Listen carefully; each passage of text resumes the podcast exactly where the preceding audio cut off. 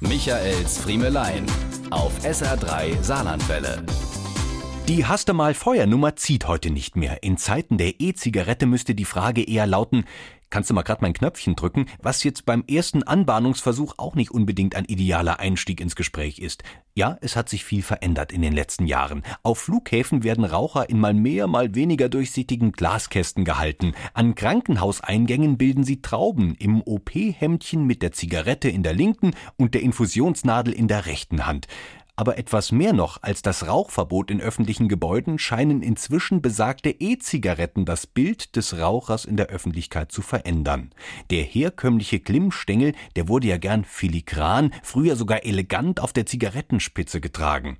Für die moderne E-Zigarette etabliert sich hingegen eine ganz neue Ästhetik, eine neue, ja, schicke Haltung in der Hand. Sowas hätte es bei James Dean nicht gegeben. Und Helmut Schmidt würde im Grab trillern wie ein Spießbraten am Motor mit frischen Batterien drin. Die komplette Faust um den Körper des Gerätchens geschlossen, sehen diese Menschen aus, als wären sie ständig mit anderen am Knobeln, ja, oder als hätten sie gerade einen akuten Gichtanfall.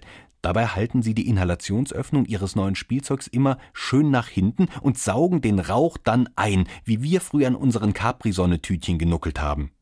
Apropos Rauch. Das Ausatmen desgleichen ist dann wirklich ein echter Hingucker, auch für Unbeteiligte. Die große Lok bei den Nördlinger Dampftagen ist nix dagegen. Es hat so ein bisschen was von Paff dem Zauberdrachen. Also, wenn E-Raucher ausatmen, dann können sie damit schlagartig eine komplette Diskothek einnebeln. Kürzlich stand ich an der Ampel hinter einem anderen Auto, als dort explosionsartig eine riesige Rauchwolke aus dem Fahrerfenster quoll. Zuerst dachte ich panisch, oh Mist, du musst die Feuerwehr rufen, die Karre brennt. Dabei war es nur ein kleines Paffen mit großer Wirkung.